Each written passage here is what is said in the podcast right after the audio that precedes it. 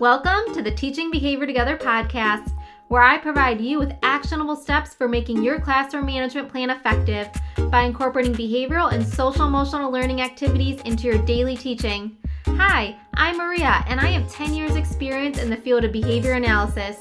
In each episode, I will be providing you with effective and evidence based strategies you can use to create a classroom environment you want to go to each morning. No longer will you be driving home in tears over the overwhelming feeling of trying to manage student behaviors. So sit back, listen up, and start seeing success.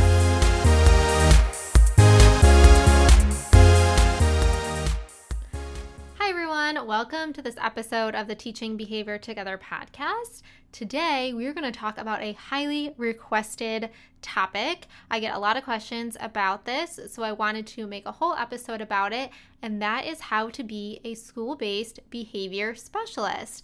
I was kind of shocked by how many people were interested in this and how many times I get asked this on Instagram. If you're not already following me at Teaching Behavior Together, make sure you go follow me so that you can see my daily content on behavioral and social emotional learning strategies for schools but a lot of you were requesting information on how that this could be your job in the future. So, I wanted to do an episode about it because it's kind of an interesting path that I took to becoming a behavior specialist. And I just wanted to let you all know what I did and then some things that I would recommend if you are looking into trying to move into a role of being a behavioral specialist in your district.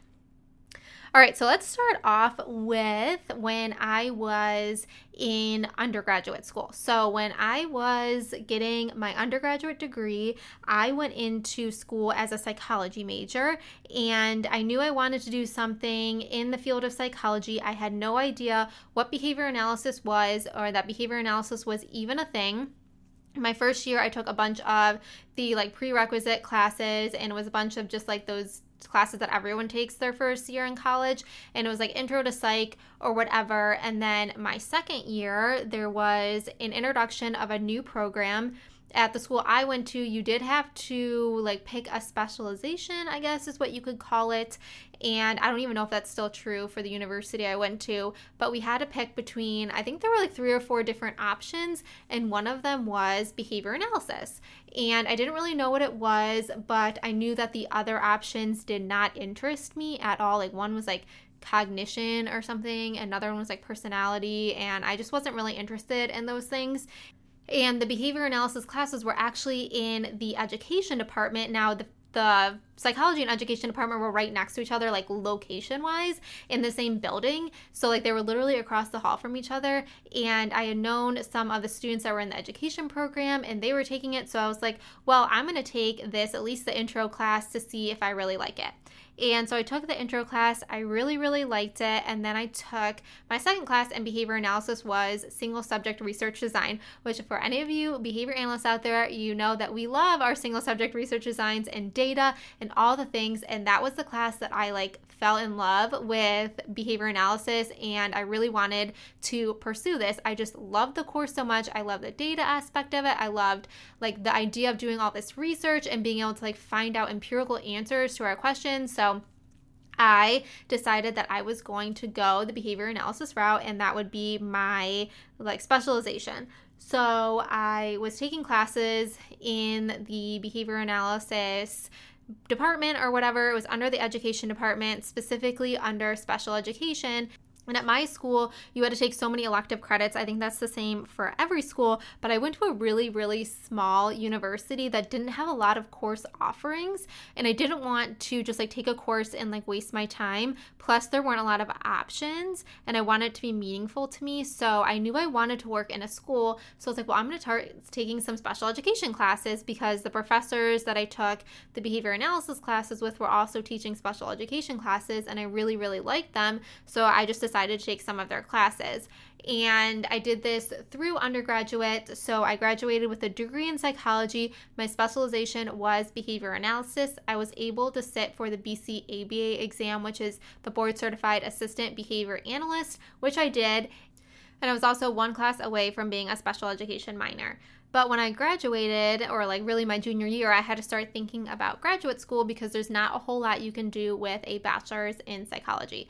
So I started to think about what I really wanted to pursue as my graduate degree, and I had a couple of different options. I could pursue a graduate degree in something in the field of psychology, or I can pursue a master's in applied behavior analysis or a master's in special education. So I knew I wanted to work in schools, and I knew that a master's in applied behavior analysis, a lot of people were getting their master's in ABA, but then working with students with autism either in the home or a clinic based setting, which I just knew wasn't my path. And I knew I wanted to be in a school setting. So I wanted to pick something that would allow me to engage in behavior analytic practices, but also in a school setting. And I also knew that I wanted to be in some sort of role that I was helping teachers implement behavior analytic strategies in their classrooms.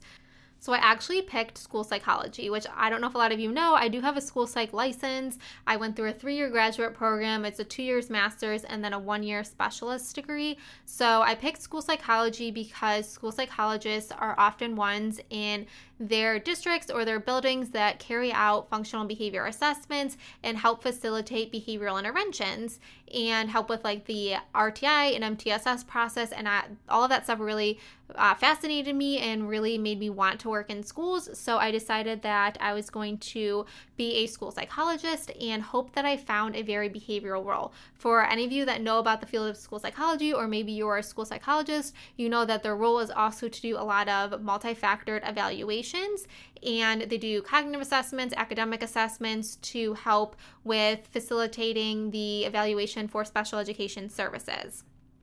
I knew I did not want a traditional school psych role, that I really wanted to work to find a role where I can be a lot of behavioral support because that's what I saw as my road into being in schools. At the time, there were not a lot of BCBAs that were working in schools. This was still when a lot of BCBAs were working in home and clinic based settings, primarily for students with autism. And I knew that I really wanted to be in a school, which I've probably said 500 times at this point. So I thought this was like my best chance at being in a role that I really wanted to be in in a school. I knew the importance of having behavioral support in a school, and I knew that districts would find it a very, very valuable tool, but I knew that a lot of districts didn't know what BCBAs were. And as time went on throughout my graduate program, more and more districts were hiring BCBAs in their district. So I saw that as a really positive sign that I would be a school psychologist and also have my BCBA. So that brings me to another point. I went to school for school psychology, and at the same time, my university offered the BCBA classes in the special education department. So I met with the directors of the ABA program and I let them know that I wanted to take the course sequence because I wanted to be a BCBA, but I was in the school psychology department, but I also was really interested in doing research with them and helping support, you know, students in the special education program. So I was able to actually help them with research and help with some of their classes as well, which I found really, really valuable. And um, I really enjoyed my time in the special education department at the university I went to. And I was really, really, really lucky that my university capped tuition rate at 12 credit hours, meaning that I took 12 credit hours, well, anyone that took 12 credit hours, anything over that to up to 20 credit hours was a capped rate, meaning that if you were taking 12 credit hours, 14 credit hours, or 20 credit hours, you were paying the same amount of money. So I got really lucky with that, meaning that I took my 12 credit hours for my school psych program and then I took the extra BCBA classes for free essentially. I took 20 credit hours for four semesters, so all of my BCBA classes and my school psych classes at the same time. So I was working working 20 credit hours. I was working one job for the university because I did get a graduate assistantship so that I was able to work for the university and help offset the cost of tuition. And then I was working two other jobs at the time as well to help offset the cost of graduate school in general. So I was doing a lot, but I made sure that when I was in graduate school, I really focused on if I was going to take on extra work, that it was going to be in the field of either special education, school psychology, or behavior analysis. So I had a lot of options of things that I could do to make extra money. And I was really lucky that I was able to find things that I could do in graduate school that I was able to offset the cost of graduate school, but that also were really good experiences and allowed me to grow in school psychology, special education, and applied behavior analysis. Once I got my master's degree, I was able to sit for the BCBA exam. So I got my BCBA while I was during my internship for school psychology. For those of you that are familiar with school psychology degrees, you have to do a full time, a full year internship. I want to pause really quickly and just say that if you have an undergraduate degree and you want to pursue a master's degree to then move into a role of being a behavior specialist, what I would suggest is that you get your master's degree in either special education with a focus in ABA or just in ABA. I would probably not recommend going the school psych route because you're going to have to really work to find a district that would allow you to be in a very behavioral role and not in such a traditional school psych role. Not saying that's impossible, just saying that if that's your ultimate goal is to be a behavior specialist, the more direct way to do it is to either get your master's in ABA or master's in special education and ABA combined. If you already are a teacher and you have a master's degree and you want to be a behavior specialist and you don't want to go back to getting any extra degrees, I do highly, highly recommend you pursuing the BCBA. And you can do that online. There's a lot of online course sequences that are verified by the BACB that would teach you so much about behavior so that you're able to really provide strong interventions and strategies to the teachers in your building and the students in your building that you are servicing processing.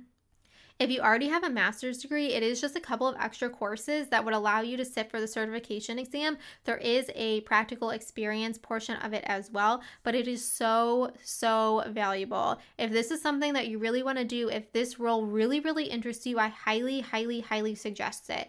It is not necessarily 100% necessary. There are people that I know that are behavior specialists in their buildings that do not have the BCBA and have another focus area like counseling or something along those lines.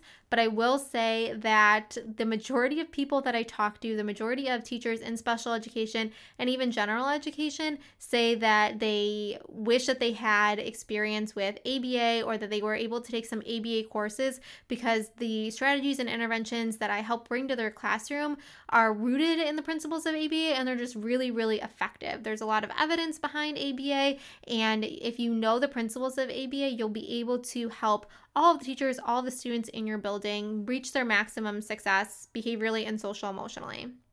If becoming a BCBA totally does not interest you, you're not keen on the idea of becoming a BCBA, that's totally fine as well. It's also not the only way to become a behavior specialist, but again, I highly, highly encourage it.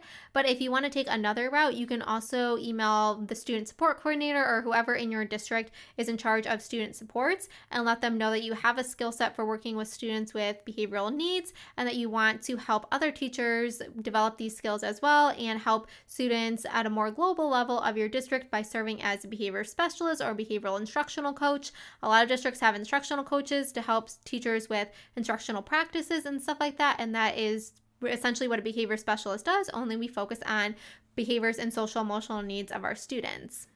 I know people that have gone this route and love their role and are able to do essentially what I do in their district, be a behavior specialist.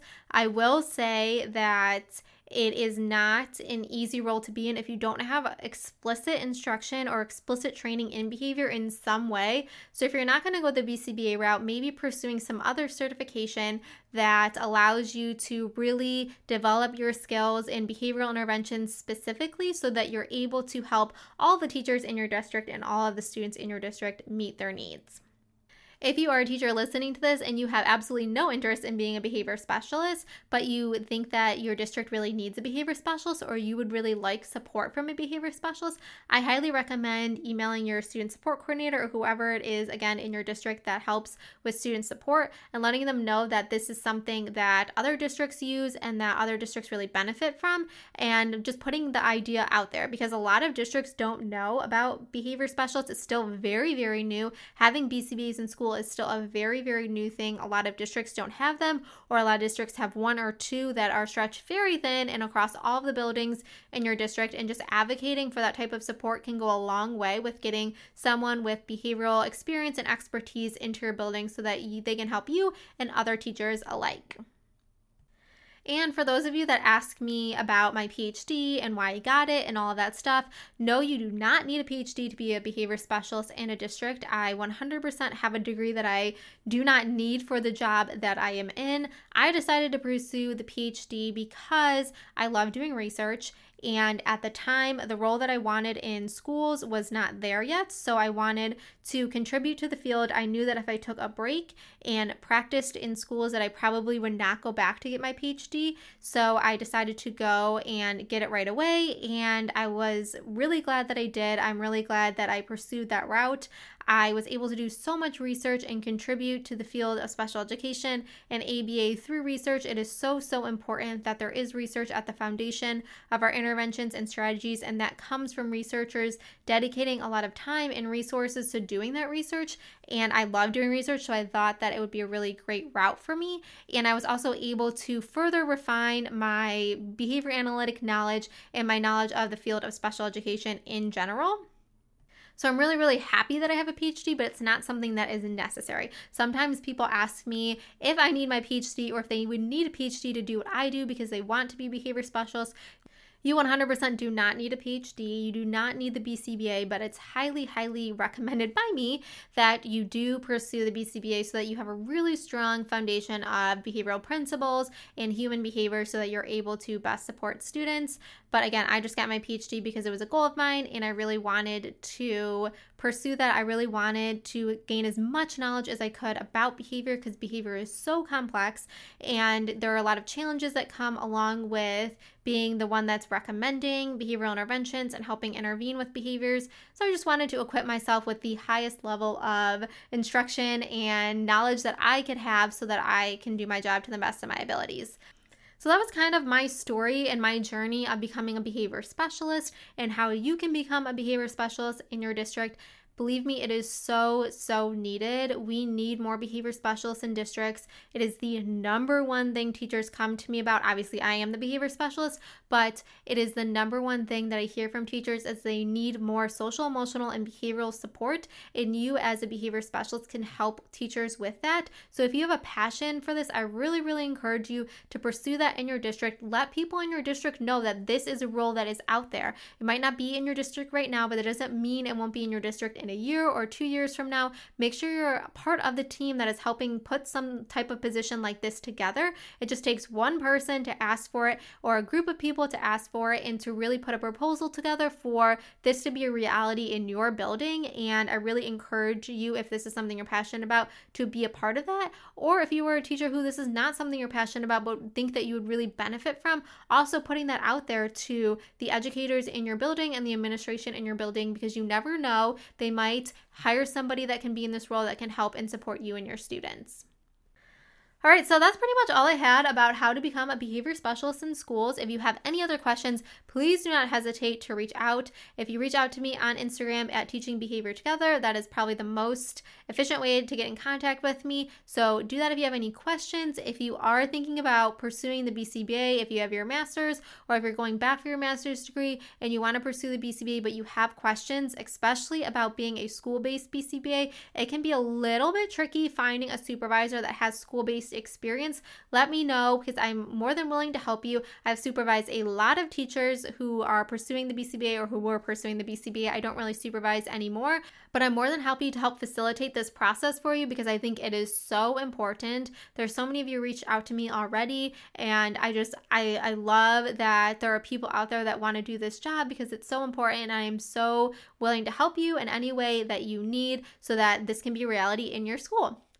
If you're not already following me over on Instagram, follow me at Teaching Behavior Together. And if you haven't already joined my email list, I send out weekly emails as well as monthly freebies with resources in them for you. And you are the first to know about any sales that I have going on in my store for any of the resources that I have. So make sure you join my email list. There is a link in the description below. Just click that link It says join the email list, and you will be part of our community and you will get access to all the things. Hope you have a great rest of the day.